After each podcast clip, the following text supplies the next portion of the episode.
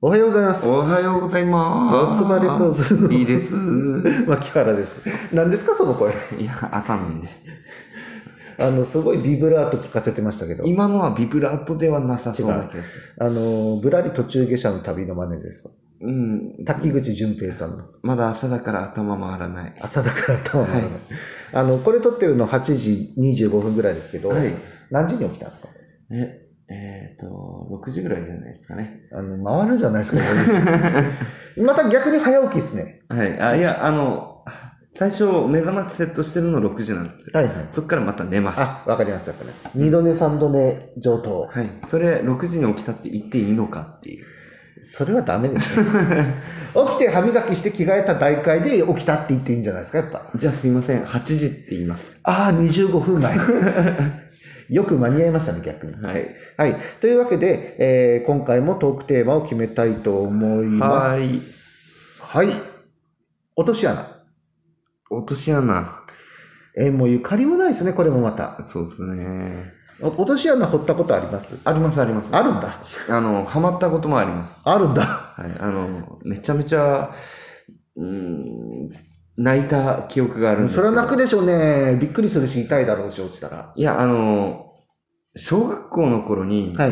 あのうち畑あるんですけど、はい。うちのお姉ちゃんがはい友達となんかこう、落とし穴を作ってたんですよ。はい。でそれで、落とし穴作ってるっていうのも知ってたし、はい。あの、それを頑張ってるのも知ってた。はい頑張って作ってるのも。で、お姉ちゃんのところにちょっとバーって見て、できたみたいなこと言ったら、はい。ちょっとこっち来てって言われて、はい。あの、ちょっとここ入ってみてみたいな感じで言われて、はい普通に言われたまま入ったら結構深くて、ああ、の、落とし穴にはまったと。身内っすか仕掛けられたの。そうなんです。しかも、あの、落とし穴って分かってて落とし穴にはまって泣くという。うーん、なんか押すなよ、絶対押すなよのレベルじゃない ですか、もうそれ。はい。あの、落とし穴っていうとね、なんか、もう何年も前になりますけど、はい。あの、結婚式のあの、サプライズのことなんて言うんでしたっけあの、パーティーピーポーじゃなくて。なんか、あの、動画でよくありますよね。うん。うん。あの、それで、新婚のカップルを、はい。の、新郎かな、はい新郎をドッキリで落とし穴にしたら、新郎はあの、骨、首の骨折って死んだかなんかですね、確か。ああ、なんかそういう事件もありましたよね。うん、あの落とし穴って決してねあのプロが作る落とし穴はね、はいあのやっぱし素人には真似できないですから、うん、うん。あの簡単にやっちゃ考えちゃいけないですよねそうですね。だからほらあのもう終わっちゃいましたけどねトンネルズの皆さんのおかげでしたとかではい。あの落とし穴に落とすっていううん、うんうん。あの全落ち選手権みたいななんか、えテレビ見ましたよ、それ。あれで1校が再ブレイクするっていうね あれでブレイクしたんですね。あの、まあ、落とし穴に落ちてカツラがずれてみたいなああ。で、あの、出演者も落とし穴があるって分かって、あの、どんなリアクションがちゃんと取れるかっていうようなのを競うみたいな。ああ、なるほど。だから、あとは逆、あの、水曜日のダウンタウンっはい。て番組あるじゃないですはか。い、あります。あれだと、あの、落とし穴を、落とし穴シリーズっていうのがいくつかあるんですよ。はい。あの、落とし穴を、その、自分だけが知ってある落とし穴が2つあると。はい。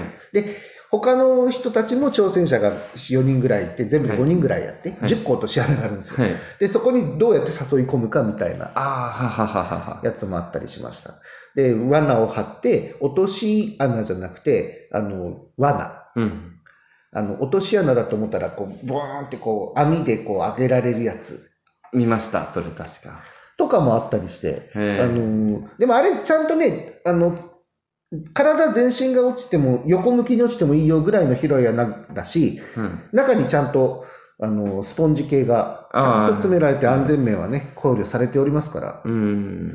あの素人がやっぱ簡単に考えて落とし穴掘っちゃダメっすよ。うん。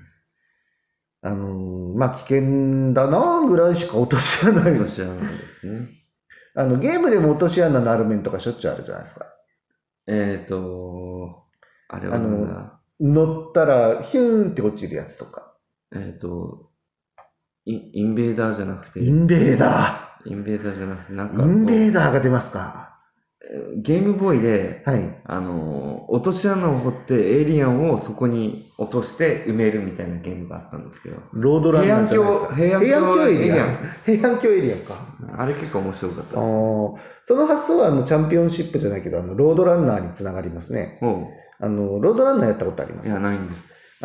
ででってででってででってでででででででサザエさんかと思ったわでででじゃあえっとね、あの金塊を集めるゲームなんですよ。はいはい。あのジャンプとかはできないんだけど、あのロボットがやってきて、はいあのブロックを掘って落として、その上は通過できるみたいな。ほうほうほうほう。で埋めるんですよ、はい。ロボットたちを。はい。ロボットたちが一定時間が来れば這い上がるんですけど、はい。あの、それ前に、あの、穴も自然と塞がるっていつか、はい。あの、上がってくる前に埋めたらロボットは消えるんですよ。ははは。で、もほっといたら新しいロボットが降ってくるんですね。補充されちゃう。っうんていうのを、あの、50名うんうん。うん。やるんですよ。 50分。気が遠くなるな。で、あの、ストーリー性がちゃんとあるんですよ。はいロードランナーって。はい。そのロードランナーの、はい。あの、後に発売されたゲームがあるんですけど、はい。ボンバーマンっていうのがあるんですよね。ボンバーマン知ってます。はい。。そう、ボンバーマンの主人公が、はい。爆弾でどんどん敵を破壊していますけど、はい。あれ逃げてるんですよね、地下組織から。ほうほうほうほう。で、脱出し、全面、50面クリアすると脱出するってなるんですよ。はい。で、脱出して、そのボンバーマンがロードランナーに変わるんですよ。ほう。で、そのロードランナーのやつが主役になる。だから、ロードランナーの主役ははい、ボンバーマンの主役と一緒なんです。っあ、そうなんですね。ていうハドソンの裏設定があるそうです。ほうほうほうほう、なるほど。うあの、ボンバーマンを全面クリアすると、それがわかるっていう。ーん。 50面全面クリアすると、それが見れるんですよ。うーん。うんいろいろなんか繋がってるんですね。そうですね。そしたらボンバーマンがなんか全然違う方向にうんうん行っちゃった。うん。うんうん。あの、ボンバーマン2が出た時は、はい。あの、もう91年とかだと思うんですけどね、ファミコンで。はい。あの、もう今風のはい。やつになりました。いわ一画面で、うんあの、ボスとかがでっかいのがいたりとか、いますねそんな風になってった挙句、はい。最近じゃあ、あの、ボンバーマンが、あの、女化してしまうというね。女化する。ボンバーガールとか言いますよ、今。へえ。白ボンとか青ボンとか。ボン、あ、白ボン、青ボン、あ、わかります。むっちゃ父でかいのいるんですね。いますね。えー、もう、もうそういう層をターゲットにしてんだっていう、それをボンバーガールっていう。って言ってますね。なるほど。リアルの世界でもボンバーガールいっぱいいますからどういう意味ですかね。 怖い。あ、怖い。怖い人がたくさんいうんもまうす。それはガールじゃない世代じゃないですか。うん。ガールというよりレディー、淑女の世界。まあ、それ以上は言わないです言わないようにしましょう。ね。あの、でも、ボンバーガールって言われると、私はその、もう今、ね、そうやってボンバーマンの女女かって言いましたけど、うん。漫画でもあったんですよ。うん。もう全然違うの。あの、97年ぐらいだから、二十何年以上前なんですけど、うん。あの、庭野誠っていう人が、うん。漫画家さんが書いた漫画があるんですよ。はい。 10周打ち切りだったと思うんですけどね。はいはい。で、その後媒体変えて、ちょっと長くやってて、うん。あの、っていうのは知ってるんですけど、うん。庭野誠って知りませんうわ、わかんなかったです。 ?D さんの世代だと、はい。真島くんすっ飛ばす。えわかんない。ジャンプ読んでないですかジャンプは読ん読んでるんですけど、どこら辺かな。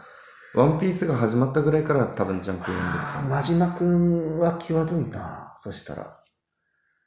えー、庭野誠先生、でも、真島くん以上のものは書いてないと思う。うーん。から真島君が分からなければちょっとうん。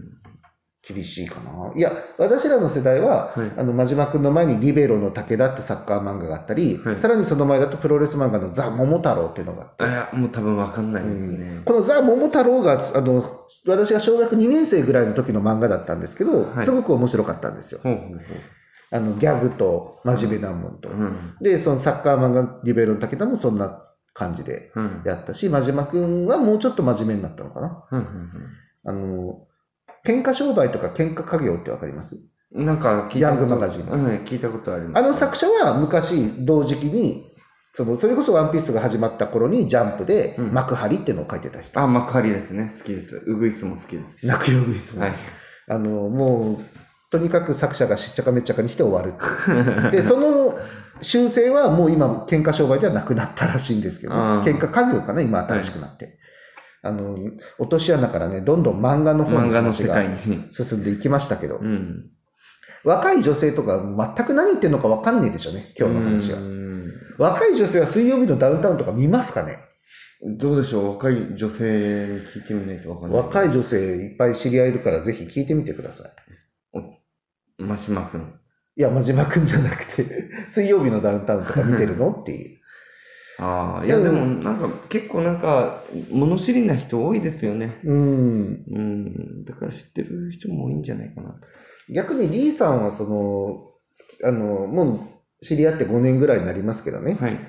音楽以外に何か、あの、好きなものがあるってイメージがないです。あだから、あの、こうやって話とかをしてて、はい収録の話とかをしてて、あ、そうだったんだって思うことはありますよね。あの、ポケモンの話はそこそこできるなとか。あ、あ、ポケモンですね。赤、赤とかそのあたりなら全然いけまあの、逆にほら、ポケモンは私がやってない世代だったかす。ら、はい。あの、最近ポケモン GO をちゃんとやってて、はい。あの、ファイヤーとかサンダーとかはわかるよって。はい。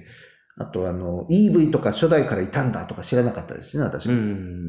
やっぱプレイしないとわかんないんだな。そうですね。ポケモン。まあ、なんかこうネタは探していきたいですよね。うん話せるような。そうそう、それをこうね、あの、そうやって広げていって、音楽活動の幅も広がる、えーこういったトークの場も広がる。うん。ね、あの、面白い話もできる、星野源みたいな人にな ってほしい。ね、えー星野リーを目指して、えー日星野々リ精進しましょう。はい、頑張りはます。い。というわけで今日もありがとうございましたありがとうご。ざいました。